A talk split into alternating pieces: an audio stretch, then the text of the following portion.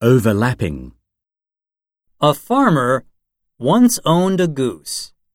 One day, he went to get the egg his goose laid. When he took it up, it was as heavy as lead.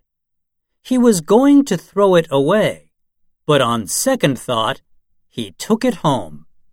To his delight, he found that it was an egg of pure gold. Every day, there was a new golden egg. He soon became rich by selling his eggs.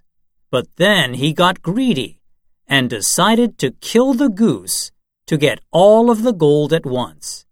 He killed it, cut it open, and found nothing.